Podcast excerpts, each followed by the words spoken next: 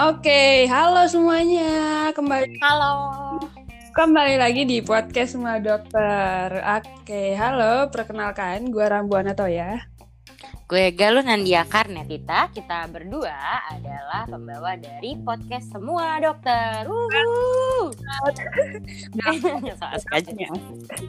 Oke, jadi em, sebelumnya kita mau jelasin dulu nih. Jadi di podcast semua dokter ini kita nanti bakal ngebahas banyak banget isu-isu kesehatan dan eh, masalah lainnya di dunia kesehatan. Nggak cuma isu sih, bukan cuma masalah doang, tapi kayak edukasi gitu ya. Dan Hmm, hmm, hmm. Dan kita berharap para pendengar itu bisa menjadi dokter di lingkungannya masing-masing sesuai dengan namanya dengan nama podcastnya yaitu semua bisa menjadi dokter di lingkungannya masing-masing.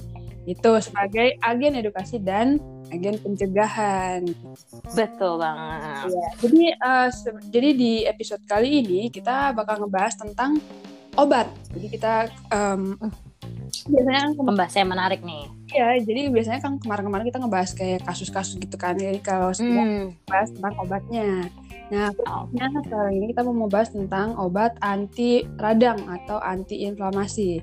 Gitu. Hmm, asik tuh, asik, asik. Oh, iya. Tapi sebelumnya kita mau eh, update dulu nih soal eh, perkembangan dari kasus COVID-19.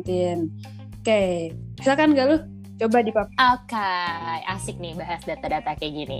Jadi gue ngambil dari Worldometer. Nanti kita taruh eh, di bawah.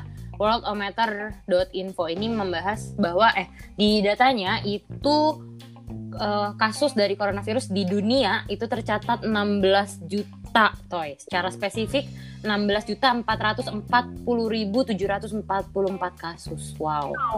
Luar biasa. Dengan jumlah kematian ya. Mm, benar. Jumlah kematiannya 652.593 dan total kesembuhan 10 juta. Wow luar biasa. Iya ya, peningkatan juga ya soal kesembuhan. Hmm. betul. Eh tapi nggak lebih parah dari sebelumnya. Kalau nggak salah sebelumnya tuh kita eh, satu minggu di episode 10 kemarin ya kita ya. eh, Mhm. kemarin episode 11 tuh kan kita nyampe 14 juta episode 10 itu padahal baru 10 juta jadi kenaikan 4 juta dalam satu minggu Hmm. nah kalau ini kenaikannya 2 juta dalam 10 mi- dal- dalam satu minggu jadi nggak lebih apa ya nggak lebih tinggi gitu sih iya iya iya. Mm. nah itu untuk dunia ya Eh, besar kemarin itu ya.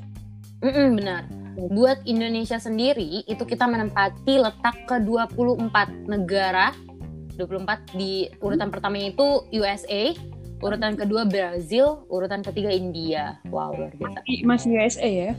Hmm, benar-benar masih emang oh minggu lalu USA ya? Masih USA dari udah lama USA tuh jadi juara, juara satu, jadi ranking satu. Oh. Kok lu seolah-olah membanggakan USA gitu karena di ranking satu? udah, eh coba lanjut lanjut lanjut. Terus kalau di Indonesia itu total kasusnya ada 100 ribu, secara spesifik 100 ribu 303. Wow, udah seratus ribu. Hmm, hmm, bener. Gue juga kaget sih sebenarnya. Sama Iya.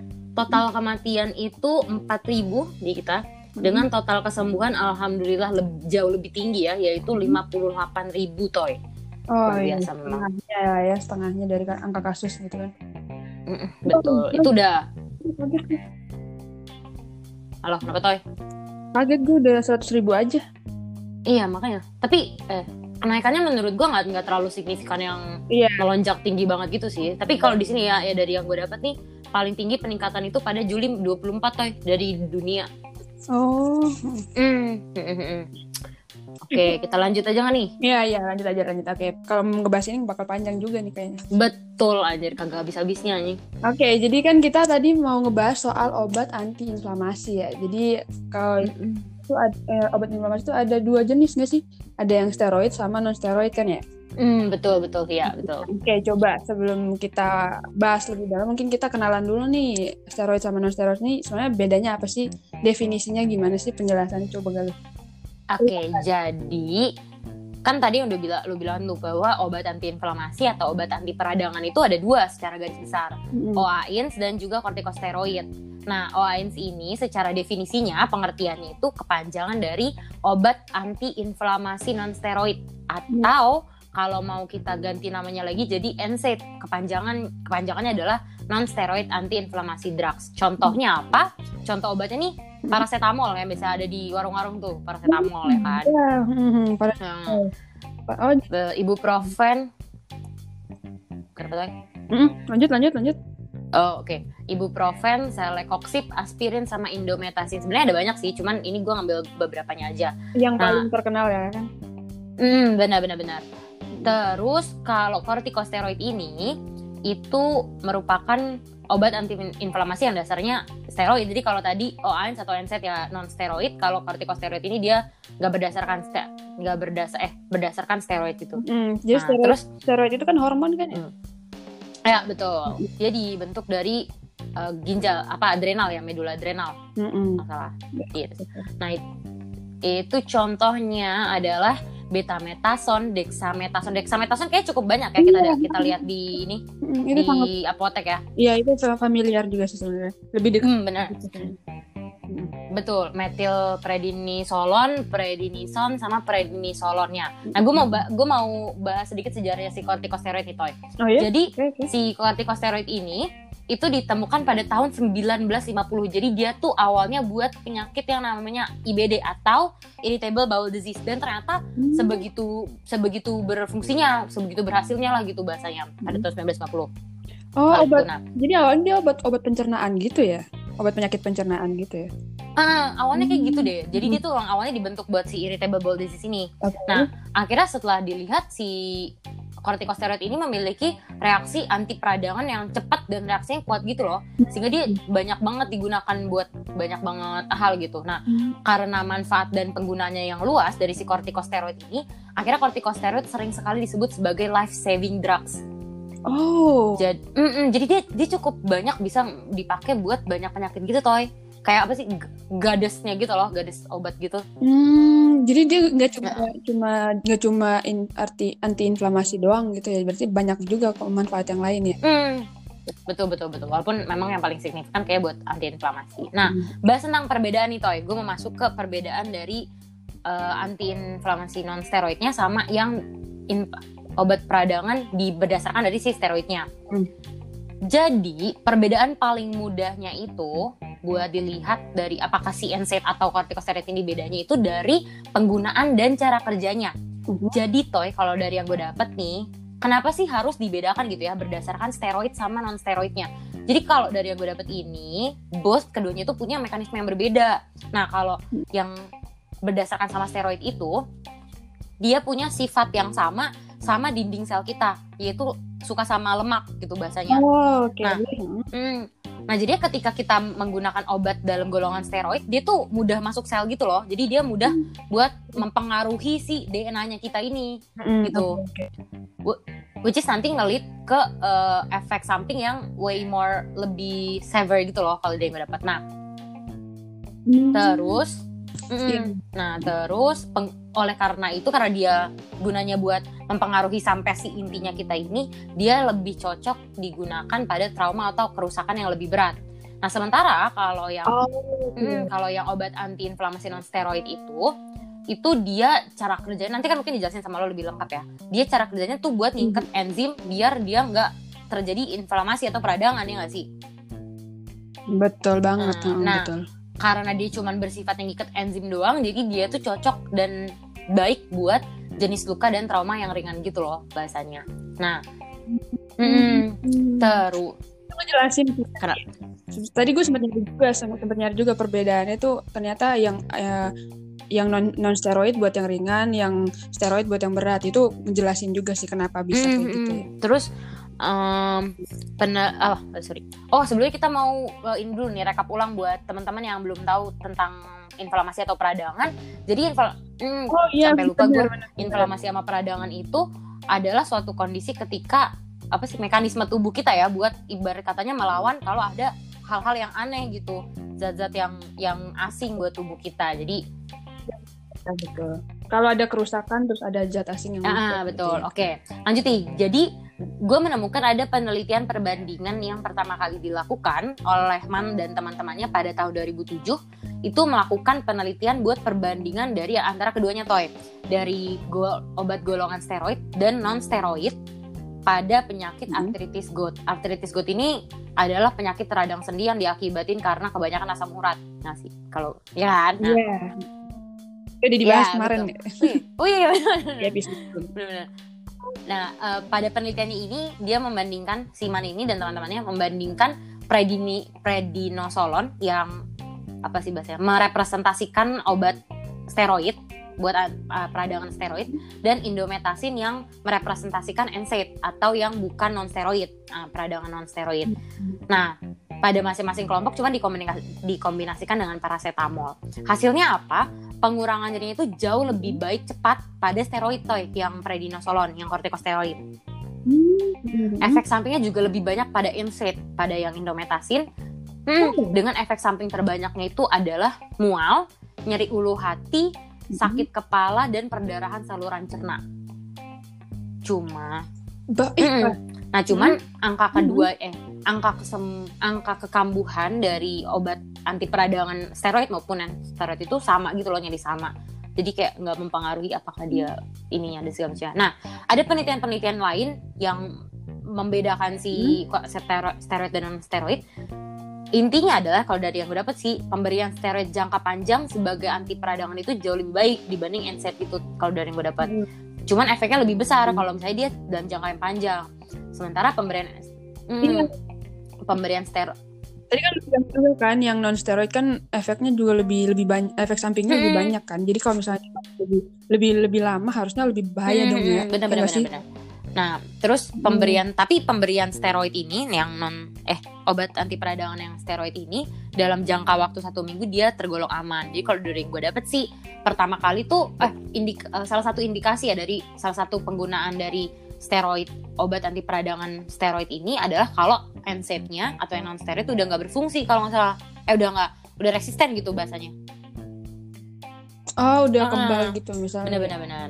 Itu Nah, itu kan iya. buat dari si apa sih NOAINS dan steroid obat peradangan steroid itu sendiri. Hmm. Nah, tadi kan gue udah sempat ngebahas ya Toy tentang bagaimana perbedaannya adalah dari cara bekerjanya. Nah, gimana kalau bagaimana gimana sih cara kerja dari si anti obat anti inflamasi non steroid dan kortikosteroid ini dan gimana fu perbedaan fungsi dari si yang non steroid maupun yang dengan steroid? Mm -hmm, Oke, okay. jadi sebenarnya tadi udah udah cukup banyak dijelasin juga sih soal perbedaannya. Cuma gue lebih ke apa ya, lebih ke mekanisme yang lebih spesifiknya aja gitu kan. Nah kalau misal, jadi tadi juga kita udah tahu kalau inflamasi itu atau peradangan itu uh, reaksi dari tubuh ketika ada benda asing yang masuk gitu kan, khususnya kalau misalnya ada kerusakan. Mm -hmm, betul betul. Jadi kalau ini gue gue ngambilnya misalnya kalau ada uh, kerusakan pada jaringan ya. Jadi kalau misalnya ada kerusakan atau trauma atau luka misalnya pada contohnya pada kulit kita misalnya. Terus um, nanti uh, tubuh kita ini akan menghasilkan uh, ada yang namanya asam arakidonat.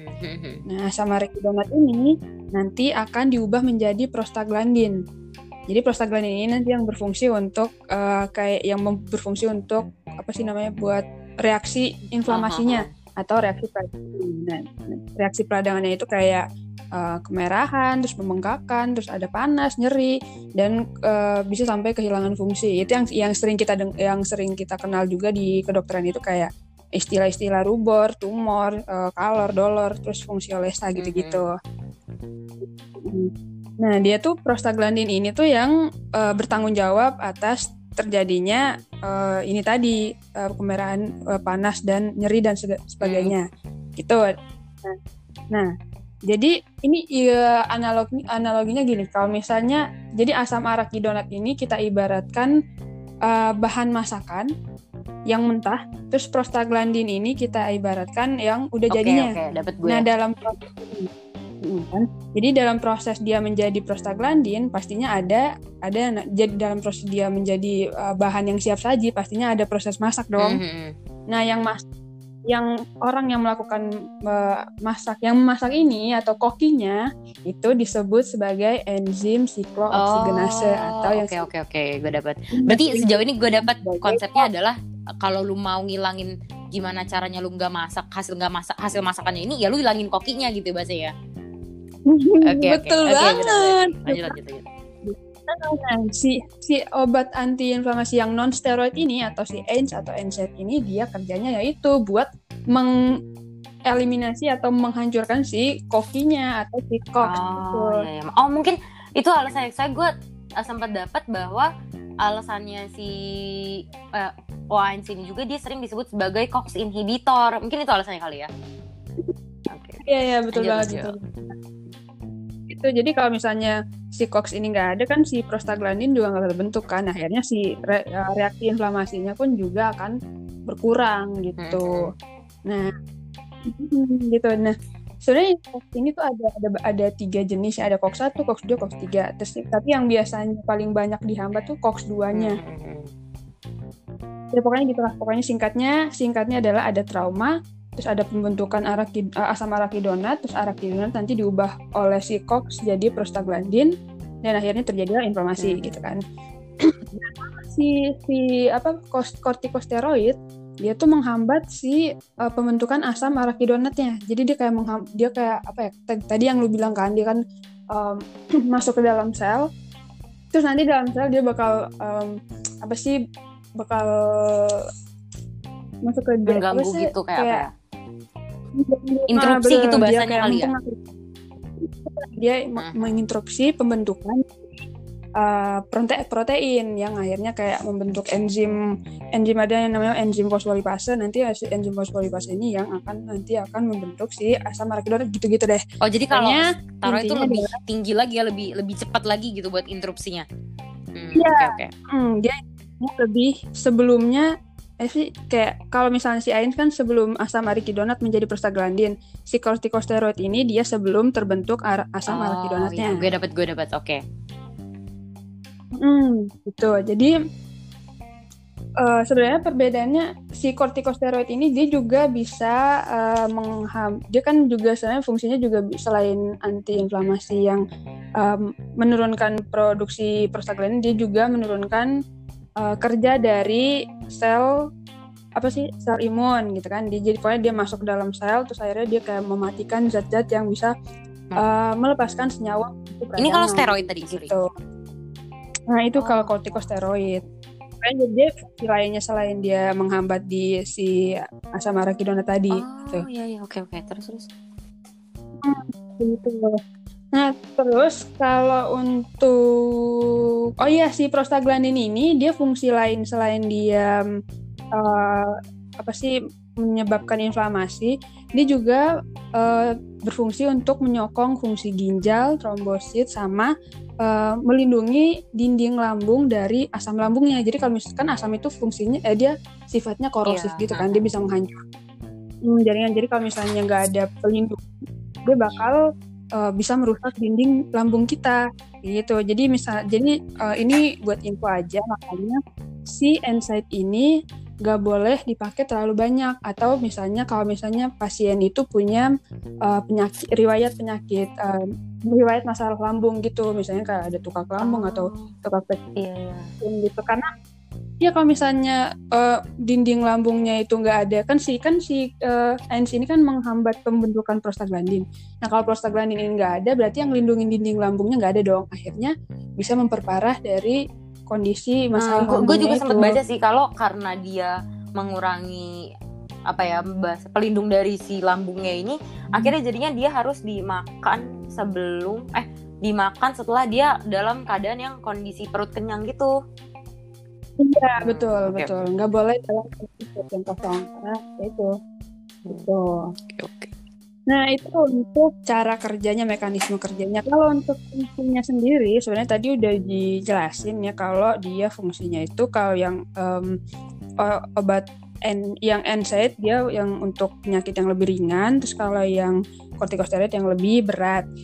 Nah selain itu juga kalau yang NSAID ini dia tuh kerjanya tuh fokus gitu menghambat COX 1 sama COX 2 mm-hmm. gitu jadi dia, dia tugasnya cuma cuma itu doang cuma menghambat dari COX ini yang akhirnya untuk buat nyeri, uh, demam dan segala macamnya.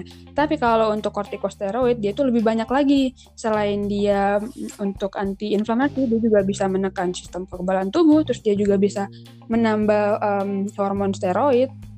Dia juga bisa uh, apa sih banyak lah jadi pokoknya dia selain inflamasi banyak juga uh, tugasnya gitu hmm. misalnya uh, fungsinya oh, ya. gitu dia juga bisa kayak kan si um, hormon ini kan dia kayak untuk apa sih metabolisme karbohidrat, lemak, protein gitu-gitu Iya. kan. Nah, dia kalau orang yang minum minum kortikosteroid itu biasanya juga bisa untuk kayak yang binaraga gitu-gitu. Mereka juga minum Oh, iya. steroid gitu oh kan. alah, gue baru tau. Oke, oke, oke. oke. Menarik, menarik. Iya, karena itu juga membantu kayak pembentukan tulang otot gitu-gitu. Oh, anjir, gue baru tahu ya. Iya, jadi banyak tahu kayak gitu. Enggak. Gue pikir tuh kayak yang- beda gitu loh. Kayak tapi sama nggak sih kortikosteroid yang buat anti inflamasi sama kortikosteroid yang buat binaragan gitu? Beda? Apa sama? Oh, tapi beda deh, Oh, beda beda beda. Kalau obatnya tuh beda. Oh, Oke, oke. Tapi kalau misalnya kortikosteroidnya jenis jenis kortikosteroidnya itu bisa Oh, gitu. Maksudnya fungsinya Bisa tuh- bisa dampaknya kayak gitu gitu ya. Hmm. Benar-benar. Gitu. Intinya adalah yang yang AINS untuk yang lebih ringan, terus yang apa sih yang kortikosteroid untuk yang lebih berat. Kalau indikasi kayak em, kalau apa sih namanya kondisi medis yang harus kita pakai tuh nanti akan kita bahas di belakang. Oke. Seperti itu. Jadi em, jadi jadi gue udah bahas kan soal soal ini Kerja soal sama apa fungsi. sih Hmm, kerja sama Hmm. fungsinya. Sekarang kita akan masuk ke pembahasan tentang efek samping dari penggunaan obat ini kan namanya obat, namanya obat pasti nggak dari efek, efek Ah, samping ah, kan. Coba Oke. penggunaan Jadi nih, anjay, jadi ini. Jadi kita tuh eh efek samping itu sebenarnya tuh kayak eh, pengertian dari efek samping obat itu sendiri kan sebenarnya adalah reaksi yang tidak dimau gitu kan, eh, reaksi yang tidak diharapkan. Contoh Hmm. simpel dari efek samping tuh nggak perlu yang efek samping sampai komplikasi parah banget. Tapi efek sampingnya salah satunya adalah eh, lebih mudah tidur gitu, tidur. gampang gampang tidur. Hmm. Oh, jadi Nah, nah, cuman kalau dari yang gue dapet sih, oke, gue bahas dulu dari efek samping kortikosteroid nih. Jadi, menurut Crohn dan Colitis Foundations of America pada tahun 2015, kortikosteroid ini punya efek imunosupresif atau dia menekan imun kita sehingga nantinya dia lebih Hmm. mudah terserang penyakit. Nah, kayaknya sih berhubungan ya Toy sama yang tadi lu bilang Toy, kalau misalnya dia dia tuh bisa Hmm. juga uh, masuk ke sel-sel terus kayak ngerusak yang dikiranya nggak baik gitu. Nah, jadi Hmm, uh, jadi kalau menurut Crohn dan colitis ini setelah diteliti bahwa penggunaan kortikosteroid dalam jangka lama itu dia bisa ngurangin sel darah putih yang gunanya buat bikin um, Iya, imun kita hmm. gitu dari banyak banyak Hmm, banget betul, jenisnya. Nah, karena dia Hmm. juga lebih mudah terserang penyakit pada pasien-pasien yang dirawat di rumah sakit, terus harus minum Hmm. kortikosteroid dalam jangka panjang, itu dia bisa meningkatkan infeksi Hmm. nosokominal. Infeksi nosokominal ini infeksi yang ditularkan dalam uh, rumah sakit gitu loh. Rumah sakit. Terus jamur Hmm. juga tuh, jadi kayak lebih gampang. Oh, pokoknya dia Oh, hmm, kan oh iya iya iya, kan sistem imunnya ditu- ditekan gitu kan. Berarti dia lebih gampang Benar. kena diserang penyakit. Nah, yang gue dapet gitu. sih sebenarnya kortikosteroid ini Hmm. efek paling berbahayanya ini toy dia lebih apa mudah banget buat imunosupresif gitu loh. Jadi neken uh, imunnya. Mm, mm, mm. Nah, Oh iya iya. Ah, sementara kalau OAINS atau non steroid itu secara umum OAINS ini atau NSAID yang non steroid dia menyebabkan efek samping pada tiga sistem organ organ cerna, organ ginjal, sama organ hati. Nah, sayangnya nih organ hati ini jarang Hmm, banget diperhatikan gitu toy. Kalau dari gue dapat emang jarang banget Mm, betul, eh, betul. terjadi eh, pada organ hatinya. Paling sering terjadi itu sebenarnya mengakibatkan tukak lambung. Nah, lu bayangin lah nih, karena tukak lambung kan si lambungnya Hmm. bolong gitu ya bahasanya. Maka eh, dapat mengakibatkan perdarahan terus menerus kan. Nah, kayak tadi yang lu bilang dia tuh bisa oh dari yang gue dapet juga dia tuh tadi bisa mengurangi faktor trombosit. Trombosit itu kan sel darah kita yang gunanya buat eh, nutup luka gitu ya, Hmm, Pembekuan pembekuan darah. darah. Ya. Nah, lu bayangin dah, kak dia udah lubang, udah ada lubang nih lambungnya. Terus juga eh, Hmm. faktor-faktor pembekuan lukanya, di- pembekuan darah gitu ya buat nutup lukanya itu nurun. Nah, jadi kan terus Iya, menerus kan terjadi perdarahan Perdarahan. terus menerus Betul, betul. sehingga kadang mengakibatkan anemia gitu. Terus betul, karena. Gue juga Hmm, baca sih. karena ada gangguan fungsi trombositnya tadi yang buat nutup nutup luka gitu ya, jadinya nggak mudah sembuh beberapa penyakit, eh, beberapa luka. Terus Hmm. kalau misalnya bertahun-tahun secara terus-menerus menggunakan NSAID ini yang non steroid maka dapat Hmm. mengakibatkan nefropati analgesik yang merupakan gagal ginjal Hmm. kronik gitu. Nah, Wow. terus kalau dari secara penggunaannya nih atau jadi kalau dari aspirin ini kan sebenarnya dia menghambat COX-1 sama COX-2. Which is berarti dia Hmm. menurunkan pelindung dari si apa namanya? si lambungnya dan dia juga dari yang gue Iya. dapat itu dia eh, mengalami peningkatan dari si pengumpulan dari trombositnya gitu apa sih pembuluh darahnya gitu. Nah, jeleknya makanya Mhm. aspirin ini harus dihati-hati pada pasien dengan stroke dan juga penyakit jantung dan kembali lagi harus dimakan Oh, iya. pada saat perutnya penuh gitu. Mm. Iya, iya, iya. Terus betul betul banget. eh, ibuprofen juga punya efek yang sama kayak aspirin tadi. Terus kalau misalnya paracetamol, nah yang lucu nih toy paracetamol atau acetaminophen itu dia tuh sebenarnya eh, lebih ke COX 3 yang lo bilang. Nah, oh iya, ah, benar benar benar. sehingga dia tuh nggak Iya, iya. begitu baik dalam inflamasi, nggak begitu baik dalam peradangan, tapi dia baik buat pengurangan rasa nyeri dan pengurangan rasa demam. Itu pada Hmm, lebih lebih kalau yang gue inget sih di uh, kuliah waktu itu katanya tuh lebih banyak lebih banyak menurun apa kerjanya tuh lebih banyak ke anti demamnya daripada anti betul betul betul gitu. betul. Oke, karena itu kayaknya di, di- Hmm. sering diinin juga pak paracetamol. Nah terus Hmm, karena itu juga sih kayaknya makanya nggak apa sih nggak terlalu butuh resep dokter gitu Ah, karena misalnya iya dijual benar bebas benar. karena nggak nggak terlalu Betul. Efek samping Terus untuk celecoxib nih atau Celebrex salah satu obat dari NSAID ini dia bekerjanya pada spesifik COX-2 sehingga efeknya nanti Hmm. dia dapat mengakibatkan peningkatan resiko dari infark miokard atau infrak otot jantung dan juga stroke begitu. Wah.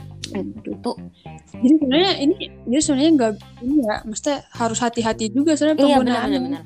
Nggak Gue ngeliat kalau kortikosteroid ini Iya, emang, emang emang indikasinya susah sih, masa eh, dalam apa sih penyakit-penyakit yang parah gitu. Nah, membahas tentang indikasinya dia nih, sebenarnya dalam kondisi medis apa sih Toy diperlukan obat yang mana yang harus diperlukan obat antiinflamasi non steroid dan yang mana yang memerlukan kortikosteroid gitu. Nah, ya betul. Jadi kalau se- sebenarnya tadi udah dibahas juga sih, sering-sering disinggung gitu kan, kalau oh, oh, yang ions buat yang ringan, kortikosteroid buat yang berat. Jadi contohnya, contohnya untuk yang ions ini biasanya buat kayak yang eh, sebatas cuma kayak sakit kepala, terus nyeri sendi, terus kadang. Bisa juga kalau misalnya nyeri haid tuh biasa juga bi- biasanya dikasih juga obat kayak gitu, Oh, obat iya, iya. non steroid. Terus sakit punggung, terus eh, terkilir. Makanya lebih sering Terus ini ya familiar lebih sering kita temukan gitu ya. Ya betul betul. Kalau misalnya, hmm, sedangkan yang kortikosteroid itu lebih ke yang em, lebih banyak ke reaksi alergi gitu, misalnya alergi kayak asma, asma yang as- asma bronkial gitu-gitu, asam, pokoknya yang berat-berat gitu kan asmanya, terus yang eh, demam rematik, terus rheumatoid arthritis, terus em, reaksi radang reaksi radang yang yang sistemik yang luas gitu, terus terus juga yang ada juga katanya hepatitis kronis itu juga Oh.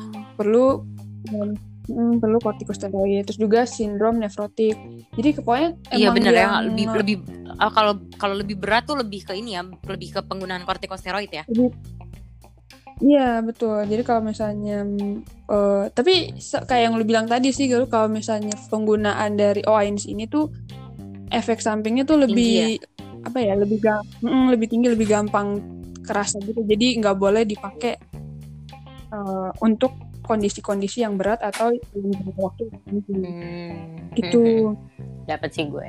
Hmm, itu sih yang itu yang gue dapet sih untuk indikasi atau kondisi klinis yang harus kapan kita harus pakai AINS, kapan kita harus pakai kortikosteroid.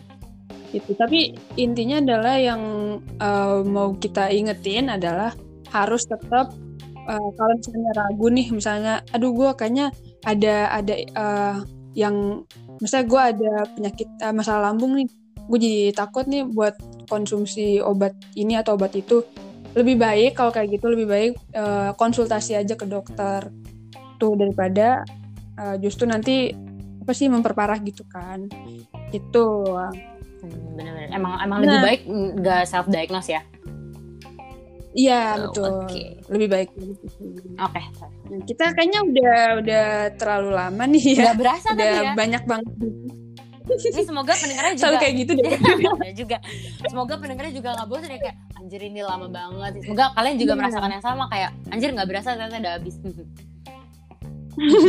Betul banget. Jadi coba gue coba rangkum ya. Jadi kalau untuk em, anti jadi eh, anti inflamasi itu ada dua jenis obatnya. Ada yang steroid atau eh, kortikosteroid yang sebenarnya jadi, eh, merupakan hormon juga ada di dalam tubuh kita dan ada yang non steroid. Nah contohnya itu em, ada kalau untuk kortikosteroid ada multiprednison, ada dexamethasone dan banyak lagi. Kalau untuk yang AINS itu lebih sering kita kenal kayak paracetamol, terus ibuprofen dan lain-lainnya. Terus kalau walaupun uh, sama-sama anti radang, cara kerjanya ini tetap beda, mekanisme kerjanya beda. Kalau misalnya kalau untuk yang em, AINS itu biasanya untuk penyakit yang lebih ringan, kalau yang kortikosteroid untuk yang lebih berat gitu. Jadi karena itulah penggunaannya harus hati-hati dan nggak boleh berlebihan, khususnya kalau misalnya ada kayak masalah pencernaan, terus masalah penyakit, eh, riwayat penyakit ginjal, jantung, hati dan apalagi Galuh tadi Apa tadi yang itu gunanya si steroid? Eh, si kon- kontraindikasinya. Oh, eh, stroke penyakit jantung sama oh, oh nah, nah, nah. harus Hmm. sama pas lagi makan eh pas udah kelar makan. Oh iya, itu betul. paling penting dah kayak menurut gue. Hmm. Tidak boleh dikonsumsi dalam keadaan perut kosong gitu dan sebaiknya konsultasi ke dokter kalau misalnya ragu gitu itu ada nggak yang mau ditambahin nggak lu? Hmm, enggak sih, tapi kalau kalau kalau gue sih sebenarnya kalau menurut gue udah kalau misalnya emang ini eh, jangan kalaupun misalnya mau pakai jangan dalam jangka waktu yang panjang gitu ya nggak sih Nah, akan lebih baik betul, kalau ke betul banget, betul ke banget. dokter gitu anjir ini kita udah lama nih toy Iya. rekam Oh iya iya iya. Oke oke kita tutup aja ya. eh kita tutup. mau ngasih himbauan dulu toy Oh iya iya Oh. betul betul betul. Betul kita mau ngucapin selamat melakukan new normal buat kalian yang sudah melakukan new normal ya karena gue sama toy bentar lagi nih mau masuk harus tertib ya ini ya. Iya betul, iya betul banget. Terus selamat Hmm. menjalankan Hmm. aktivitasnya seperti biasa, cuman jangan lupa tetap melakukan pola hidup bersih dan sehat. Jangan juga lu- jangan lupa Betul. juga buat cuci tangan atau pakai hand sanitizer selalu bawa, pakai masker dan jangan lupa buat melakukan Betul physical distancing. Betul banget. Jadi mm, harus pokoknya harus tertib protokol kesehatan biar angka kasusnya ini nggak terus-terusan Ya, naik. Kita udah di seratus Iya, biar- ribu loh. biar cepet. Aduh, dibilang cepet. Lu tau gak sih kalau misalnya ada ada dokter yang bilang sebenarnya ini tuh bukan eh, nge-sprint tapi maraton. Tapi gue bilang bener juga sih, soalnya nggak sampai vaksin ditemukan nggak? Lama dong berarti ini Kenapa? kelarnya. Berarti kalau maraton iya, lama dong kelarnya. emang, emang vaksin udah ditemuin kan udah gitu katanya ada mutasi juga lagi kan. Iya bener banget. Oke, ini banget, makin panjang guys. Oke, kalau kita kita tutup. Terima Oke. kasih teman-teman sudah mendengarkan. Sampai jumpa di episode selanjutnya. Oke, sampai jumpa.